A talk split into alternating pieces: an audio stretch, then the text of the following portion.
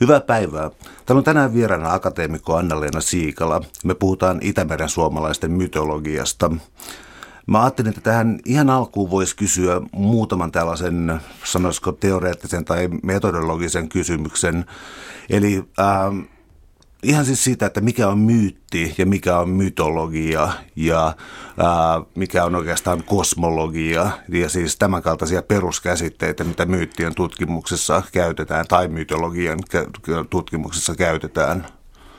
Joo, myytti on joskus aikoinaan määritetty jumalataruiksi ja hyvin niin kuin, niin ja sitten sanotaan 1960-luvulla, kun kun tuota, meillä Martti Haavio ja Lauri Honko tutkivat myyttiä, niin ne, he olettivat, että ne on semmoisia eh, tuon puolesta kertovia kertomuksia, joita esitetään erilaisten riittien, tällaisten uskonnollisten riittien yhteydessä.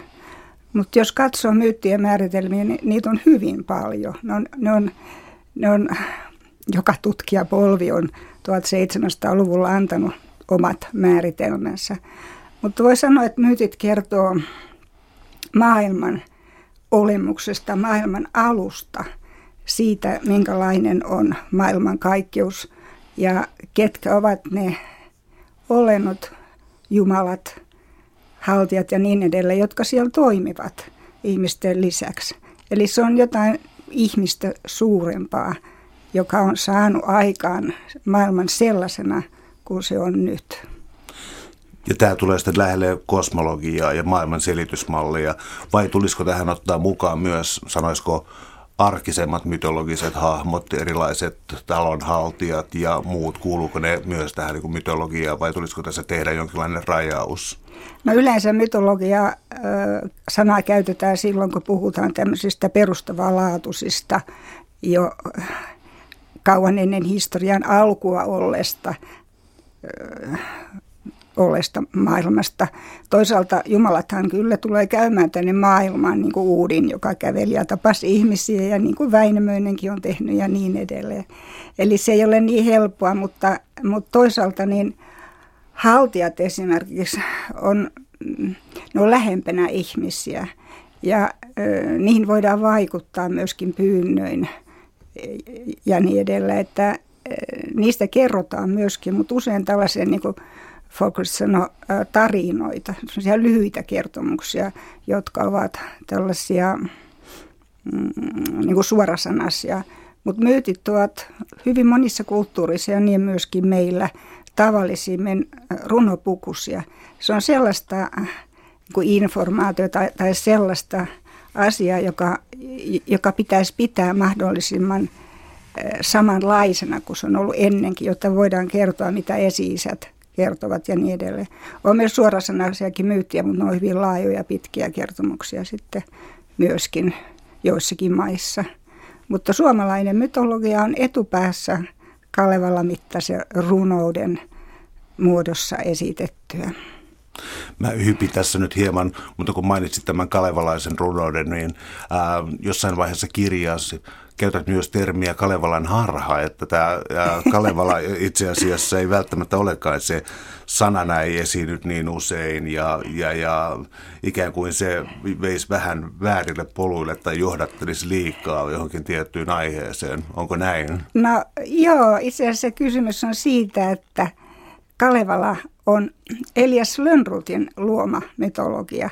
Ja Kalevalassa on kyllä – oikeastaan kaikki ainekset. Mä oon joskus tehnyt siitä esitelmän ja, ja tuonne Espanjaan, niin mä kävin läpi, että siellä on niin kuin suuri osa merkittävistä meidän mytologian aineksista, mutta kansanrunoudessa, runoudessa, joka on Kalevalan mittaista, niin, niin se on äärettömän paljon rikkaampi ja se muuntelee kovasti.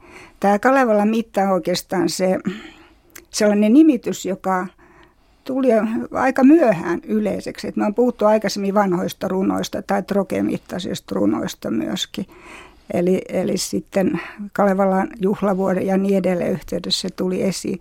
Mä kyllä tietysti pidän hienona sitä, että Lönnrut julkaisi tämmöisen valtavan epoksen tästä asiasta.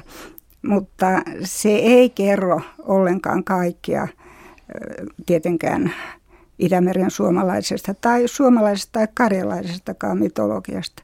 Se on, se on laaja maailmankirjallisuuteen jo päässyt epos. Ja se on mytologisoitu uudestaan, voisi sanoa. Siis meillä. Ja me niin kuin nähdään, että siinä on se kaikki. Mutta se todellisuus on näissä kansarunoissa vielä monin verran rikkaampi. Mulle oli ei ole mikään yllätys, että Viro on äh, laulukulttuuri, mutta mulla oli suuri yllätys, mikä tässä sun kirjassa tuli esiin, että äh, meidän Kalevalasta, jota jotenkin niin on tottunut pitämään koulusivistyksen kautta niin perisuomalaisena, niin siitä valtava osa esiintyy sitten virolaisessa kansanperinteessä. Joo, Viro, Virossa on valtavan ö, suuri määrä tallennettua ö, Kalevala mittaista perinnettä, siis tätä samaa trokeemittaa juuri. Ja sen, sen, siinä on jotakin tämmöisiä selviä myyttirunoja, jotka on kultaneito, joka on kokonaan juuri hyvinkin samanlainen kuin Inkerissä taas. Ja, ja, ja sitten jopa pohjoisessa Vienassakin. Ja sitten on hirveän monissa runoissa myöskin semmoisia niin katkelmia, jotka on – samaa myyttirunot ja mulla oli suuri yllätys nähdä, että siellä on niin säe säkeeltä samanlaisia runoja. Ja sitten oli tosi hauska, hauska sitten näitä penkoa, että mä olen tutustunut itse asiassa ensinnäkin antologioiden kautta, mutta sitten myöskin virolaiset runot on saatu, saatu digitaalisia muotoa, että mulla on ollut tilaisuus katsoa niitä, niitä kokoelmia sitä kautta aikaisemmin olisi pitänyt mennä arkistoon istumaan, mutta ehkä jo, jonakin päivänä sekin vielä voidaan tehdä. Et se on sellainen asia, joka on meiltä unohtunut ja tämä on kyllä valitettavasti, valitettavasti sen toisen maailmansodan jälkeen Viro sulkeutui suomalaisilta. Vain harvat ihmiset kävivät siellä ja mä opiskelin aikoinaan suomen kieltä kirjallisuutta ja niin edelleen alun pitäen ja meiltäkin vain joku kävi Virossa ja opetteli viron kielen. Meillä oli, mähän, kyllä kaikki kävi tämmöisen viron, kieli, viron kieli- ja kirjallisuuskurssin, että, että mulla oli kyllä semmoinen, niin kuin, semmoinen kielellinen tausta jo aika maatunut, mutta niin kyllä se aina sitten, sitten niin kuin, tulee käyttöön, kun on pakko. Mutta tämähän on ollut sellainen ongelma, että nyt sitten tietysti 90-luvun alun jälkeen niin Viro on avautunut suomalaiselle uudella tavalla. Tässä radiotyössä on se miellyttävä puoli, että voi aina sivistyä itsekin, koska lisää yllätyksiä, mitä tässä kirjassa mua vastaan tuli, on se, että Mulla on yhteiskuntatieteestä tuttua se, miten kansallisvaltiota on rakennettu ja siitä on kirjoitettu aika paljonkin, mutta mikä tässä Itämeren suomalaisten mytologiakirjassa oli se, että mulla ei ollut harmainta aavistusta, että tämä runouden kerääminen on alkanut historiallisesti niin varhain. Mä ajattelin nyt aina 1800-lukua suunnilleen, mutta tässähän mennään jo välillä hetkinen 1500-luvun puolelle. Joo, se on aika jännä ja siinä oli just näitä erilaisia vaiheita, että tuota, 1500-luvulla tehtiin myöskin historioita siten, että ajateltiin, että voidaan käyttää kansanperinnettä aineksena, siis suullista perinnettä. Ja 1600-luvulla niin tietysti tämä oli edelleen erittäin suuri motiivi tässä, tässä keruussa. Ja sitten toinen oli tietenkin se, että kirkko, joka määrättiin keräämään näitä vanhoja runoja, niin samalla vastusti suuresti vanha, vanhaa taikauskoa ja tämmöisiä kansanomaisia rituaaleja ja hyökkäsi niiden kimppuun. se oli sellainen kaksinainen asenne, mutta kirkko oli hyvin, hyvin keskeinen.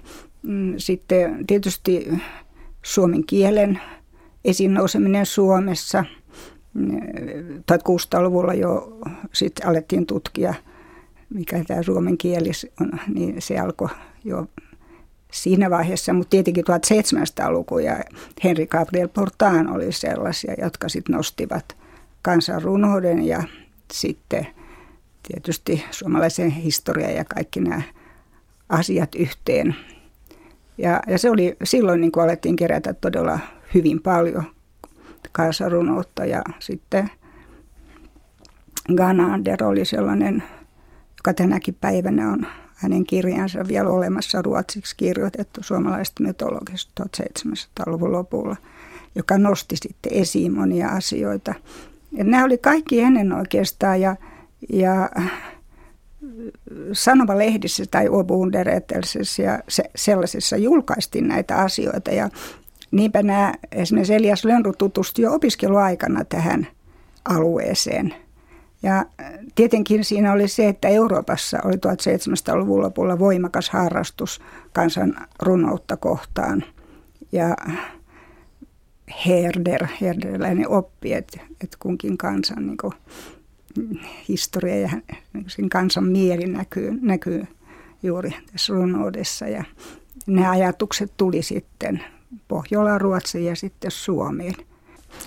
Täällä on tänään siis vieraana akateemikko Anna-Leena Siikala ja me puhutaan Itämeren suomalaisten mytologiasta.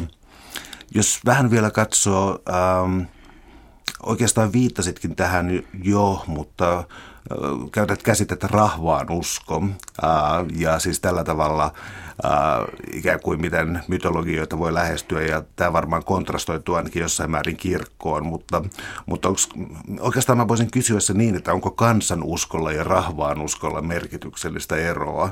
No kyllä on nyt niin, että yleensä on käytetty kansauskokäsitettä ja se on semmoinen hyvin yleinen käsite sinänsä – siis, tai siis yleisesti käytetty, että sekä niin kuin modernia, tämmöistä ei-kristillistä uskontoinstituutionaalisesti johdettuja esimerkiksi kirkon uskonnon rinnalla. Mutta se on aika hankala käsite ja sitä on, sitä on myös ulkomailla kovasti pyritty välttämään, että nyt esimerkiksi käytetään usein tällaista paikallinen kulttuuri tai, tai murrealueen kulttuuri, puhutaan vernacular religionista, siis se on englanninkielinen käsite, mutta sen suomentaminen oli hyvin vaikeata. Ja sitten rahvaan uskonto tuli mun mieleen, koska nämä ihmiset, joilta tämä on saatu talteen, tämä suuri mytologinen aarre, niin nämä ei kuulunut niihin vallanpitäjiin tai, tai sivistyneistöön omissa pitäjissään. Keräjät kyllä kuuluivat ja siinä näkyy myöskin helposti semmoista niin tiettyä ristiriitaa, että esimerkiksi Viihanassa nämä keräjät ja runolaulijat, niillä oli hyvin eri näkemyksiä asioista. Mutta tämä rahvas nyt on, on siis, se liittää tämmöiseen aiemmin kirjoitustaidottomaan vielä, vielä kansaan, sellaisen kansan osaan – Eli, eli sitten, että mä halusin että käyttää sitä siksi, että siinä näkyy myöskin tämä hierarkia. Ei pelkästään se, että kaikkiaan me ollaan kansaa siis tietysti nykyaikana. Nyt mä kerään hieman ajatuksia, siis riitti, teko, jonkinlainen verbi, performatiivisuus, ikään kuin tällainen maaginen elementti, joka liittyy myös mytologiaan. Ja se muodostaa jotenkin oman kokonaisuutensa vai onko mä väärillä teillä? No ei, ei siis, mm, mä ehkä tarkoittakin aika paljon siis tämmöistä niin kuin esityskeskeistä tai tällaista näkökulmaa, mutta mut siis toisaalta se on ihan selvää, että esimerkiksi loitsuussa on hyvin keskeistä se, se että, että miten se esitettiin, mitä siinä on ja miten se esitettiin se loitsu. Siis nämä meni nämä, nämä tietäjät tällaiseen niin kuin, muuntuneen tietoisuuden tilaankin, jonka minäkin olen nähnyt täällä itse asiassa tuolla Niilsi ja Rautavaaran rajalla ja pelästyin kovasti tietäjää, joka 60-luvulla, joka oli, oli täysin tuopuoleisesta jo mielestänsä. Mutta siis tämä on, tää on hyvin, hyvin niin kuin tärkeää tietysti. Tämä on tietenkin hyvin monipiippunen juttu, että siis samalla tavalla siis tämä, tämä tota, kertovien runojen esittäminen – niin se, se esitys on hyvin tärkeää. Tämä liittyy silloin, kun tämä, nämä runot ovat julkisessa tilassa esitettyjä, tai sitten jos ne on jotain erityistä syytä varten esitettyjä, esimerkiksi juuri näissä niin kuin loitsut, tai sitten ö, tällaisen pienen ryhmänkin laulu, vaikka, vaikka karhunpeijaisrituaalissa. Siinäkin on juuri tämä tämmöinen niin kuin esittämisen, vaikuttavan voimakkaan esittämisen ajatus mukana. No jos menee näihin konkreettiin ilmentymiin, niin äh, mä oon ensimmäiseksi merkinnyt mun muistiinpanoissani lehdot ja pyhät lehdot. Mikä niiden merkitys oli? No ne mm, kokosivat yhteisön ja tämä on kyllä hauska siinä mielessä, että meillä on nämä hiisilehdot Varsinais-Suomessa, Hämeessä, Etelä-Savossa oli hiisilehtoja, siis sellaisia hiisiä, jotka olivat asutuksen keskellä. Ja silloin voi olettaa, että ne on olleet juuri näitä yhteisiä, yhteisjuhlien paikkoja. Esimerkiksi Mikkelin, oliko se nyt Hiidenmäki, joka oli sitten Helkvuorista. Ja Helka, Helka oli sitten keskiaikana tuli taas se, niin kuin siihen jatkamaan sitä traditiota – ja tähän sitten 1600 ennen kaikkea viimeistään 1700-luvulla pyrittiin, kirkko pyrittiin hävittämään tämä luterilainen kirkko nämä kokonaan. Ja Savossahan ne olivat, olivat usein tällaisia niin kuin paikkoja metsissä, jolla joku merkittävä puu tai sitten kivi tai lähde tai jotain sellaista. Että ne oli niin kuin hyvin salaisia jo.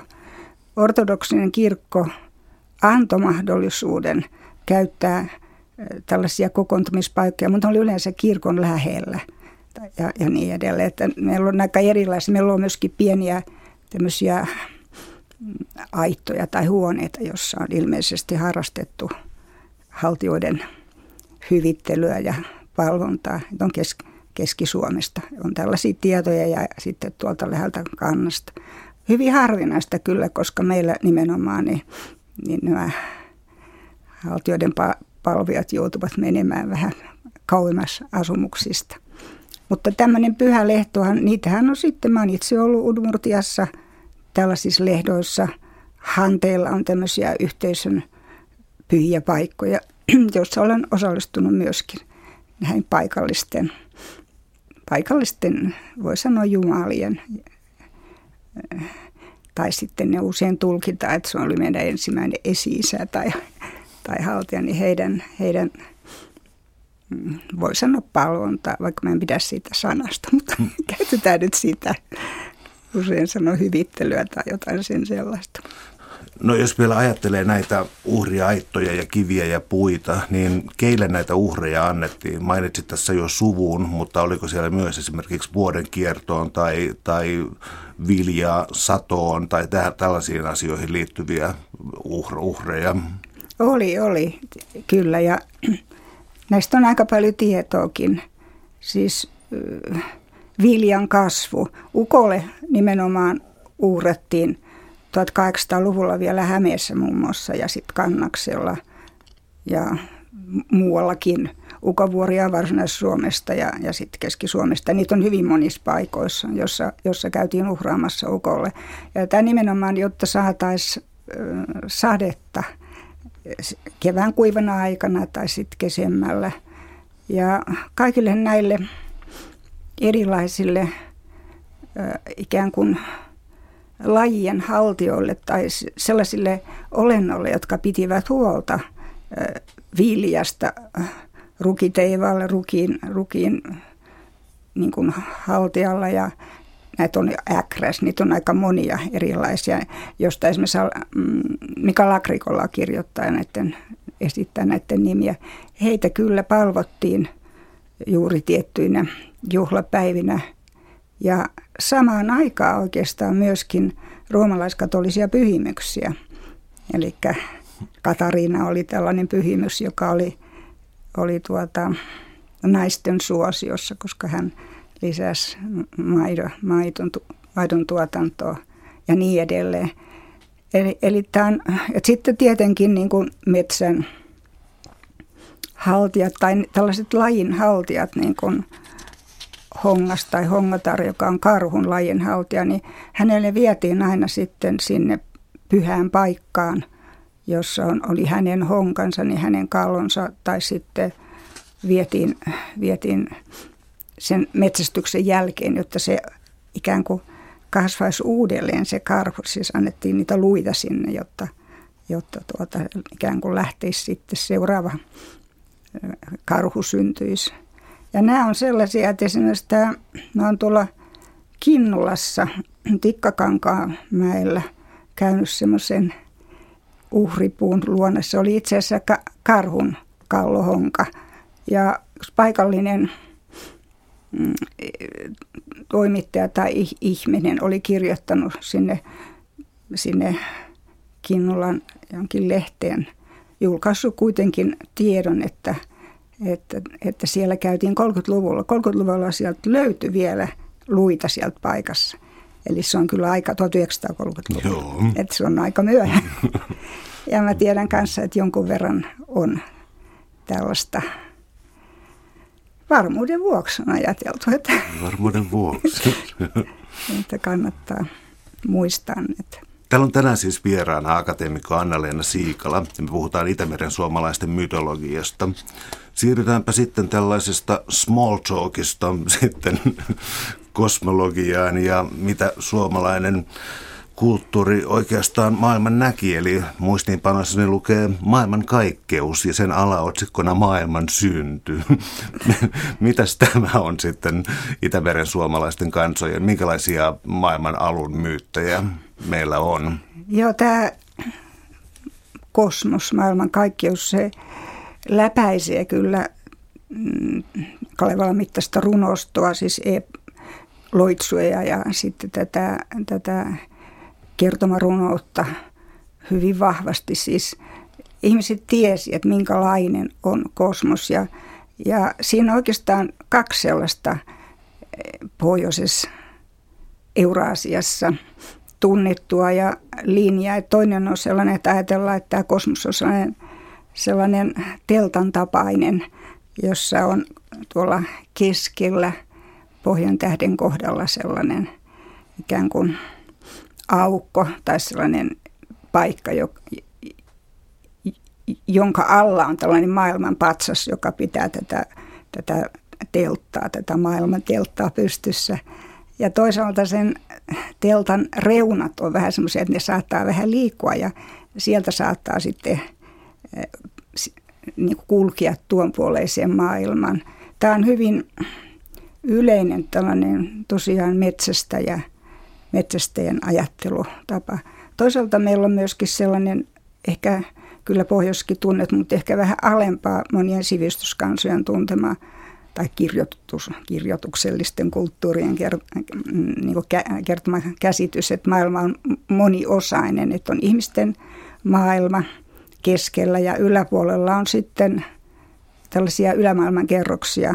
Niitä on eri kansoilla eri määrä, neljä, viisi, ja niin edelleen, joskus seitsemän. Tai sitten alla on sama määrä sitten tällaisia kerroksia, josta alemmassa voi olla kaikkein pahimmat demonit, ja jos jonnekka myöskin kuolet voi mennä.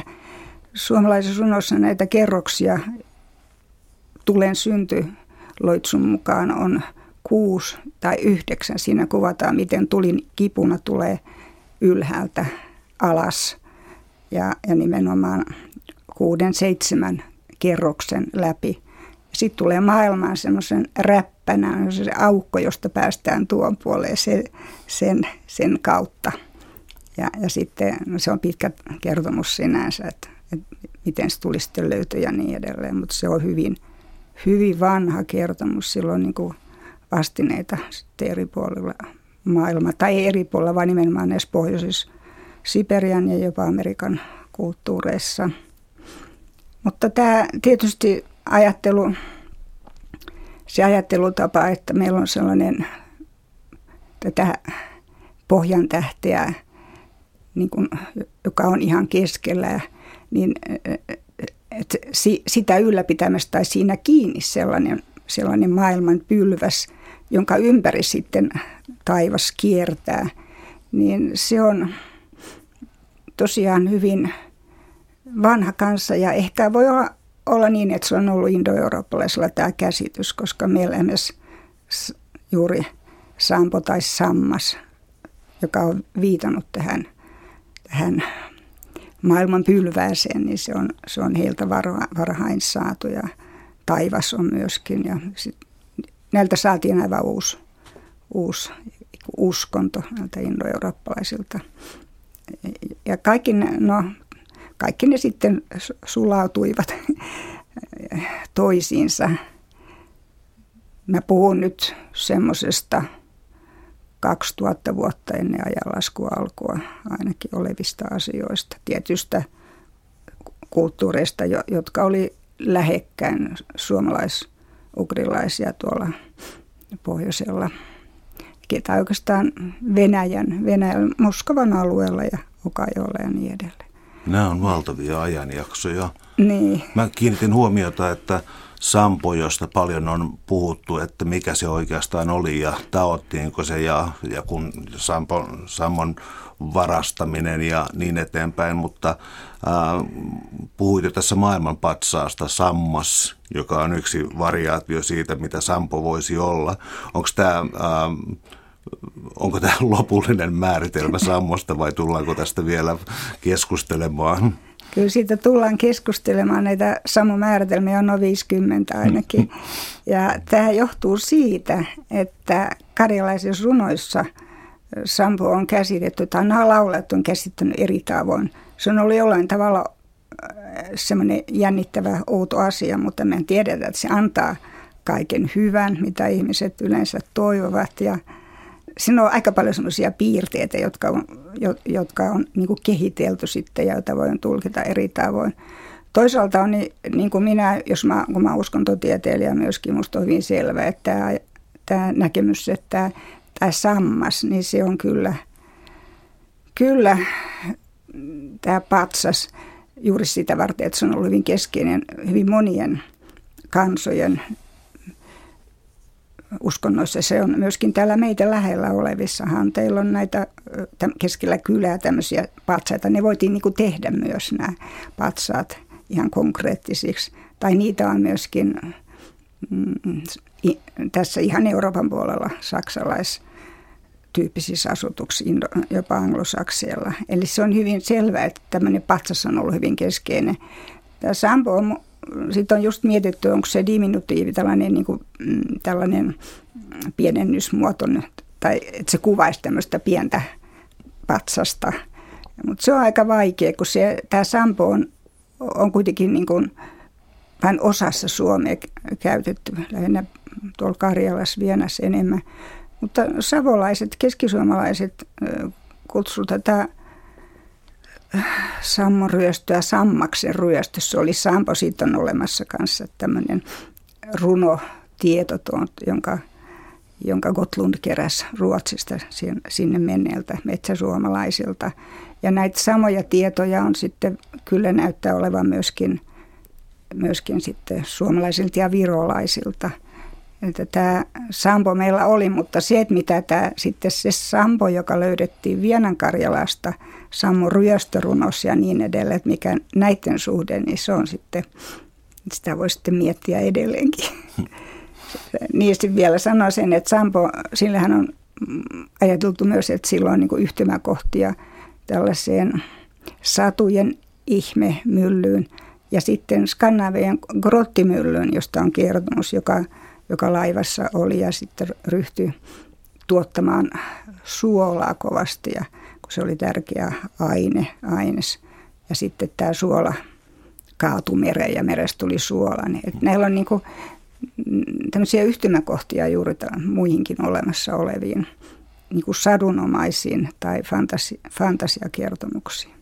No näistä yhteyksistä mulla tulee vielä mieleen, jos hetki vielä puhutaan kosmologiasta, niin sotkan muna ja, ja, ja maailman synty, niin ähm, yhtäältä mä haluaisin kysyä siis sitä, että kuinka yleinen se on. Siis se tuntuu olevan, melkein tuli sellainen tunne, että se olisi universaali. Äh, ja toisaalta mä olisin halunnut kysyä siis siinä tota, äh, naiseuden osaa. Eli oliko tämä oliko Väinämöinen jonkinlainen demiurgi Jumala vai onko siinä jotenkin vielä feminiinistä elementtiä mukana? Niin, se, Väinämöisellähän on äiti, tosin harva runo sen sanoa, mutta selvästi on ja hän, hän on, hän on Väinölästä, hänellä on pohjan neito, kuvataan hänen äidiksi, toisaalta hän on myöskin ihastunut tähän pohjanneitoon ja halusi mennä tämän pohjanneidon kanssa naimisiin ja niin edelleen. Et siinä on juuri vähän erityyppisiä tämmöisiä lähtökohtia. Mutta sen takia juuri se ajatus, mikä tuossa Kalevalassakin tai siis oli, että, että, että ensiksi oli merä ja mer, mer, meri ja meressä nainen ja sitten vasta tämä ilmestyy tämä, tämä Väinämöinen sinne ja nostaa polvensa ja, ja sit, sitten siihen, siihen ilmestyy kotkan tai sotkan, usein juuri tällaisen vesilinnun pesä ja muna. Ja, ja niin kuin tiedetään, sitten Väinämöinen potka, nyt käyttää polviansa ja munat putoaa mereen. Toisaalta tämä muna ei ole hirveän yleinen, yleinen maailman alku kuitenkaan, mutta se on iranilaisilla itse asiassa. Et kyllä sitä löytyy, että se ei ole ihan ainutlaatuinen, Ira, siis Avestassa heidän pyhässä kirjassansa.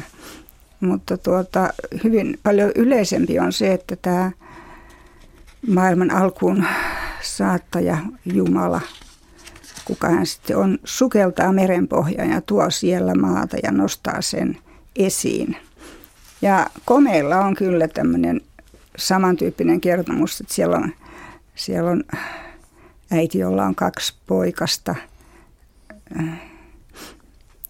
Hyvä Jen, joka muistuttaa muuten Ilmarista, sivuminen sanoen taivaan hallitsija ja tällainen Oomöl, semmoinen soiden ja vesien haltija. Ja nämä sitten hakevat nämä munat sieltä alhaalta ja, ja, ja, ja sieltä merenpohjasta ja sitten niin kuin maailma alkaa itse asiassa tämän jälkeen näitä, näistä, näistä pojista. Täällä on tänään siis vieraana akateemikko Anna-Leena Siikala ja me puhutaan Itämeren suomalaisten mytologiasta. Jos vielä, mitä me äsken tuossa hieman taustatettiin ja mietittiin ehkä, niin ehkä aikaa ennen ajan alkua, tämä Väinämöisen kummallinen olotila vedessä, joka, siis Väinämöinen esitetään veneessä olevana hahmona hyvin usein. Ja sitten on toisaalta Ilmarinen tuulen jumaluus ja, ja kosminen seppä. Ja, ja, ja mun muistiinpanossa lukee, että nämä on Kalevan jälkeläisiä. Niin tuota, tämä sekoittaa pakkaa entisestään. Millä tavoin, millä tavoin ne voivat vielä olla Kalevan jälkeläisiä? No itse asiassa niitä kuvataan yleensä ja Kalevalla, Kalevan jälkeläisiksi.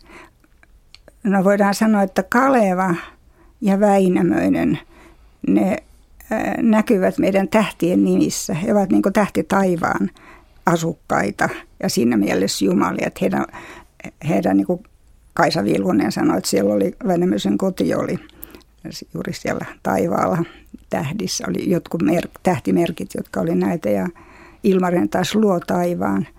Mutta sitten toisaalta tämä Kaleva on kuitenkin semmoinen hyvin hämärä itse asiassa. Se on sellainen niin kuin jonkunlainen alku, koska monet näistä, näistä Kalevalan sankareissa on Väinämö on Kalevan poikia, siis Lemmikäinen on Kalevan poika ja Kullervo on Kalevan poika ja niin edelleen. Mutta toisaalta mä olen, että itse asiassa voi olla, että ne on niin kuin aika, aika samaa ikään kuin joukkoa tämä Kaleva, Väinämöinen ja Ilmarinen. Mutta joskus Väinämöinen se nimitetään Kalevan pojaksi. Kaleva on ilmeisesti, siinä voidaan etsiä ehkä Valteelta tätä alkuhahmoa – se on seppä, tällainen taivaallinen seppä. Et siinä mielessä. Ja nyt sitten, kun me mietitään tätä itse asiassa, minkälaista meidän mytologiaa johonkin muihin verrattuna, niin ensiskin voi muistaa, että mikä on merkittävää, että meillä maailma alkaa niin kuin tämmöisestä luonnon – tapahtumasta. Se on sellainen ja nainen ja tämä perusmeri, joka on kyllä hirveän monella muullakin kansalla, niin se on siellä, mutta sitten on juuri nämä munat ja se on semmoista pehmeitä. Ja sitten toinen, niin ja varsinkin jos vertaa indo-eurooppalaisiin, niin heillä on tällainen villikarju, joka kenties on siellä alussa tai jonkunlainen alkuhärkä, joka revitään kappaleeksi, niin kappaleista niistä tulee sitten maailman eri osat. Että on tällainen paljon pehmeämpi lähtökohta. Ja sitten toinen asia, että meillä on sukulaisuus hyvin tärkeä. Että sitä on, joku, joku on tehnyt jonkun tutkimuksen joskus, mutta se ei ole saanut mitään akateemista tunnustusta. Mä oon nähnyt ehkä, että täällä on tavaton määrä, että täällä on näitä Väinön tyttöjä ja poikia ja, ja niin edelleen ja niin edelleen. Tai sitten Kalevan poikia ja tyttöjä ja niin kuin kuvataan tämä nimenanto, että miksi kulloinkin nimetään tämä henkilö tai siis Jumala ja, ja sitten toisaalta kuvataan sitten sukulaisuutta ja, ja esimerkiksi Väinämöistä muititaan insestistä – hän oli, olisi ollut liian ihastunut oman äitiinsä muun muassa ja tämän tällaisia. Että siihen viitataan aika usein. Tämä oli tällainen, tällainen kulttuuri, missä näitä on kehitetty, tai olivat sellaisia kulttuuria, joissa sukulaisuus oli hyvin tärkeää, niin kuin keskeinen ja kaikkia muuta kuin sotaisia kulttuureita, ei, eipä juuri lainkaan, vaikka meillä onkin sotasankareita, niin kuin on, on esimerkiksi tämä kaukamoinen ja miksei lemminkäinenkin jossain mielessä. Et, että siis, ja onhan Väinämöinenkin, hän on tämmöinen, tämmöinen jolla on miekka ja joka menee varastamaan hiukunsa kanssa sitten sampoa pohjoisessa. Mm. No, en menisi käyttämään sanaa universaali, se on hyvin, hyvin voimakas sana mytologian tutkimuksessa, mutta, mutta siis joitain aika hurkia asioita tässä kuitenkin tuntuu olevan, jotka tuntuisi liittyvän muiden kulttuureiden mytologioihin yhtä paljon, koska tällaiset esimerkiksi neitseestä syntyminen – ja sitten tällainen sankarin tietty heikkous, niin kuin Akilleen kantapää, joka Väinämöisellä ymmärtääkseni kirjasperusteella on polvi sitten tässä. Ja sitten on vanhan ja nuoren sankarin kilpailu ja äh, no sitten vielä sitten ehkä kristillisen ajan tullessa Väinämöisen lähtö ja paluun odotus, mutta siis tuntematta maailman historian kosmologiaa kuitenkin, niin siis nämä, nämä tuntuu olevan sanotaan sitten melkein universaaleja hahmoja. Ne on hyvin, hyvin laajalle levinneitä ja nimenomaan ainakin ehkä, tai jos ajatellaan kulttuuria, mä oon jotakin vertailuja tehnyt esimerkiksi, esimerkiksi helvettiä tai tuon puolesta koskevista käsityksistä koko Euraasiassa, niin ne on hyvin samanlaisia. Se alue, joka on erilainen, on Afrikka usein. Et se, se, jo, mutta nämä on hirveän varhain levinnyt erilaisissa asutuskeskuksia ja, ja sen jälkeen ja, ja muokkautunut ja niin edelleen. Mutta kyllä mytologian tutkijat on löytänyt juuri näitä tämän tyyppisiä, tämän tyyppisiä äh, ikään kuin äh, mielikuvia tai voi sanoa, että nämä on tällaisia teemojakin. Niitä sanotaan kyllä my, ihan siis myteemi on tällainen sana, johon, jos on, niin kuin, joka on kehitetty tähän, että, että ne on tämmöisiä toistuvia niin kuin, ikään kuin tapahtumia. Ja juuri nämä, jotka mainitsit, on, on tällaisia. Ja, ja se on aika hauska, kun mä nyt katsoin ja rupesin niin kuin etsimään niitä, niin huomasin, että täällä on valtava määrä just tällaista, tällaista tällaisia mytologian niin kuin peruselementtiä, näitä myto, mytoemejä – jotka näkyy muillakin, muissakin mytologiassa, mutta ne on tietenkin aina saaneet niin kuin omat erilaiset kasvot. Eli meilläkin ajatellaan, että tämä polvi on Väinämöiselle tärkeä, niin se on varsinkin Karjalassa. Mutta Savossa näyttää, että tuo varvas on, Väinämöisen varvas on taas hyvin tärkeä. Hänhän loukkaa tämän varpaansa ja siitä se syntyy sitten tällainen, tällainen verenpaisumus – ei siis vedenpaisumus, mutta verenpaisumus, joka vastaa ihan vedenpaisumusmyyttiä.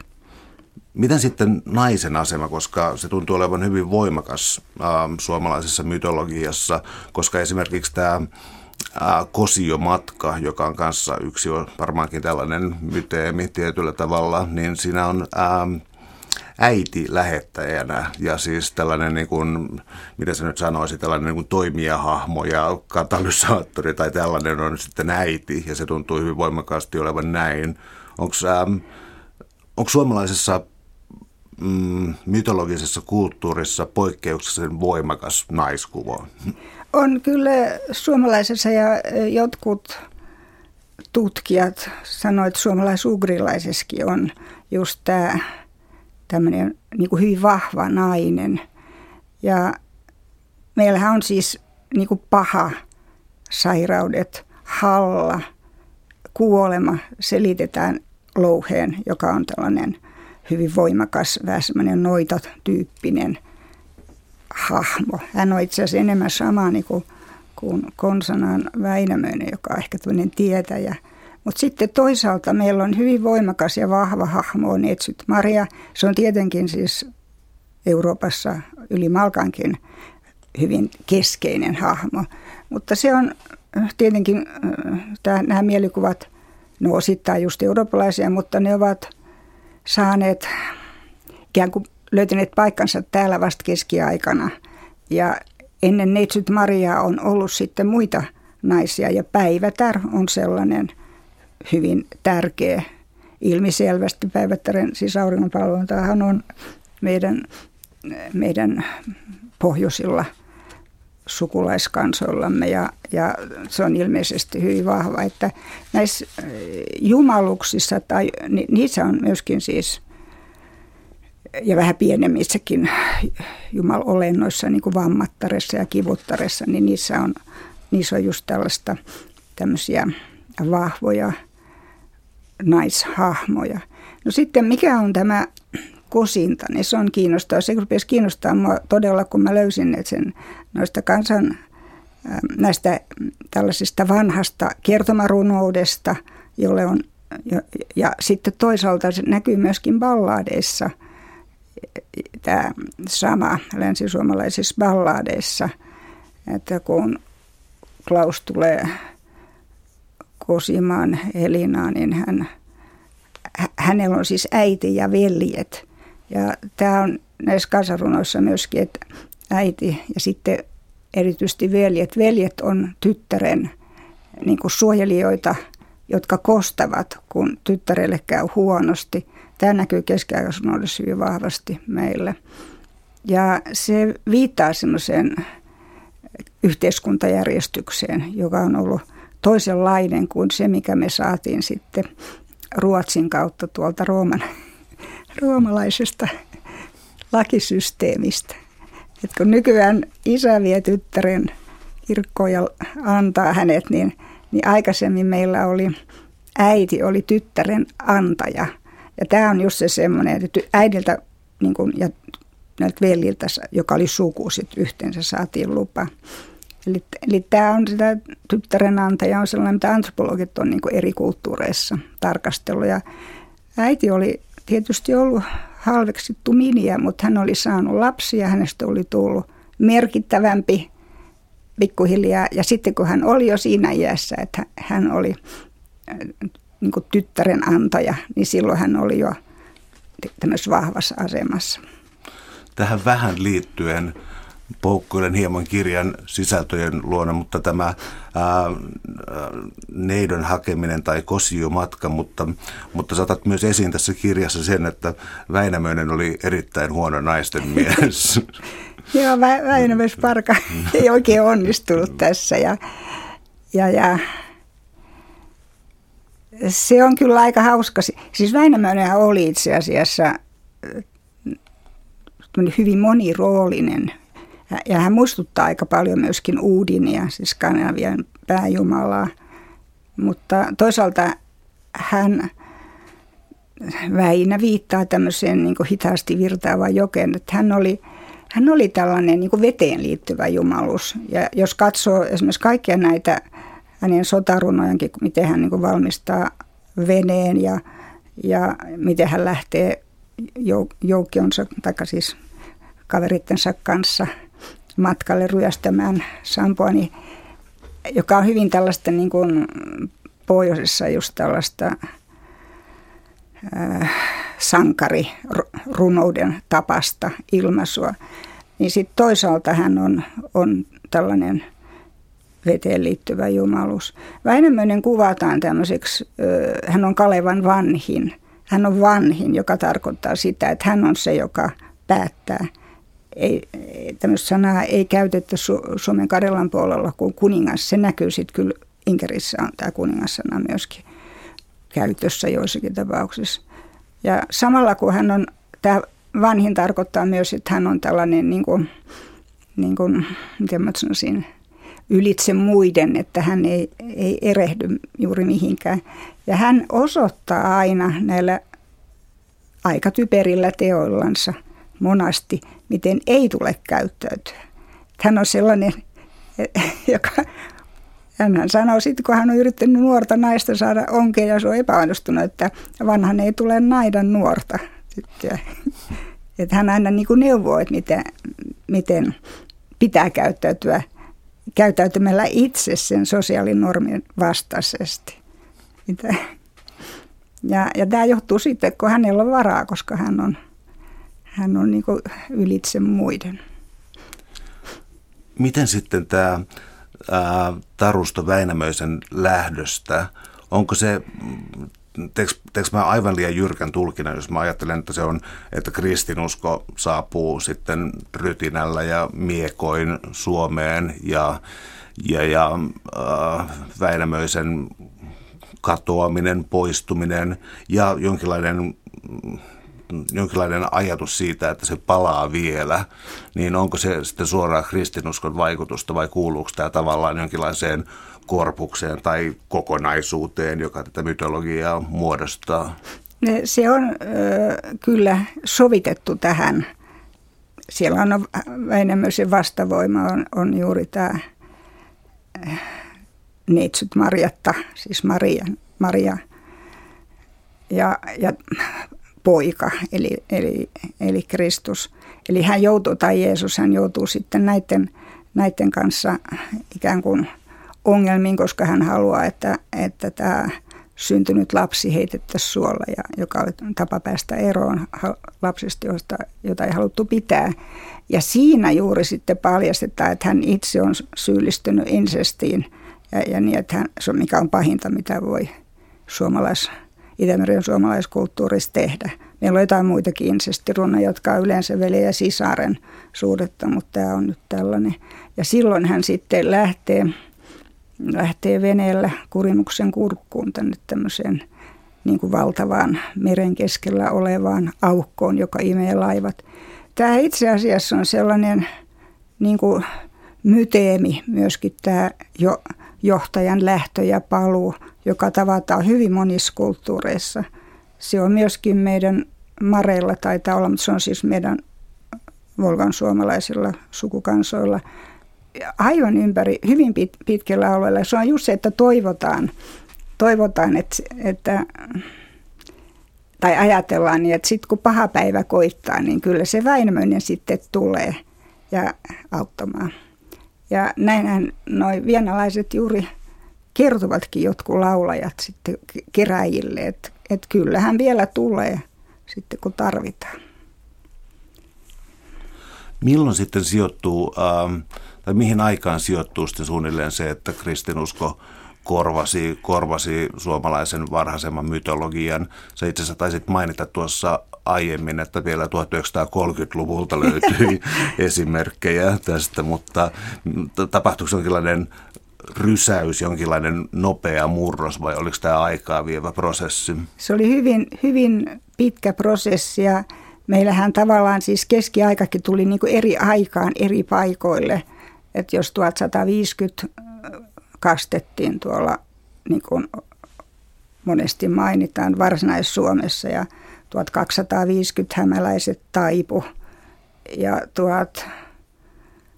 1300-1200-luvun ihan lopussa, 1300-luvun alussa Savossa vielä vanhan tavan mukaan haudattiin. 1600-luvulla myöskin Karjalan, siellä pohjoisemmassa Karjalassa, niin tiedetään, että siellä oli, siellä oli vielä tämä, tämä vanhaa. Ja niinhän sitä oli sitten pitkään koko ajan niin kuin rinta rinnan. Eli tavallaan tämä kristillistyminen, niin se tapahtui eri piireissä, eri, eri niin kuin ei voi sanoa yhteisössä, mutta eri ihmisillä vähän eri, eri tavoin. Ja monet asiat oli salaisia ja, ja te, siis kirkko ei niitä sallinut eikä lakia, tai siis ei lakikaan, siis meillä oli noita vainot 1600-luvun lopulla ja, ja niin edelleen. Mutta nämä eli kuitenkin rinnan ja tämä näkyy esimerkiksi Loitsussa erittäin hyvin ja näissä kertomuksissa, että muun muassa mun lempiruno on itse asiassa Tulen syntys avosta, jossa Väinämöinen lähtee pelastamaan taivaasta järveen pudonnutta tulikipunaa, jonka joku kala on syönyt. Ja hän ei oikein onnistu, mutta sitten hän lähtee hakemaan sitä neitsyt Marian kanssa. Ne ovat yhdessä soutelemassa ja savolaisen tapaan neitsyt Maria tietenkin soutaa ja Väinämöinen pitää perää ja, ja sitten he saavat sitten tämän, tämän tulikalan sieltä itse. Ja nyt on aika paljon. Meillä on, siis ta, meillä on esimerkiksi tämä Pyhä Katariina, josta on laulettu, joka oli tällainen marttyyri. Ja, ja tuota, hänestäkin alussa kerrotaan, sen runon alku kertoo niin ruotuksesta, joka viittaa Herodekseen, siis raamatun Herodekseen, ja, ja jolle kerrotaan, että Jeesuksen niin kuin, on tulossa tällainen uusi kuningas tästä ja niin edelleen. Mutta sitten se jatkuu kultaneitorunona taas, että näitä niin kuin sovitettiin toisiinsa ja samalla tavalla ihmiset niin kuin eri tilanteissa, että riippuu, että oltiinko esimerkiksi Karjalassa, oltiinko siellä äh, jossakin semmoisessa niin kristillisessä pyhässä, ortodoksisessa pyhässä paikassa vai oltiinko siellä oma, omassa, omassa metsän, metsänhaltijaa koskevassa paikassa tai hänen paikassansa, niin, niin kuin eri asiat niin aktuaalistuivat eri silloin. Tämä on minusta ihan tavallista niin kuin kaikille. Ei meillä ole mitään yhtä yhdenmukaista uskoa kaikilla, vaan eri ihmiset, e, eri niin kuin yhteiskunnan alayhteisöt, ne, niillä on niin kuin vankemmat tai vähemmän vankat näkemykset ja ne aktuaalistuu tai ne tulee ajankohtaiseksi hyvin – hyvin monin eri tavoin. Ja tämä itse asiassa on myös tutkijalle aika helppo olla mukana. Mä oon ollut just Hantien ja näiden Udmurttien luona, niin ei musta mitenkään hankalaa, eikä mä koe olevani niin vääräuskonen heidän joukossa, vaan sitten on kunnioitan sitä heidän Jumalansa, joka heillä on siellä ja ajattelin, että vaan se on vain yksi saman asian ikään kuin ilmentymä tai kuvitelma itse asiassa samantyyppisestä asiasta. Suuret kiitokset keskustelusta Anna-Leena Siikala. Oli ilo. Joo, kiitos.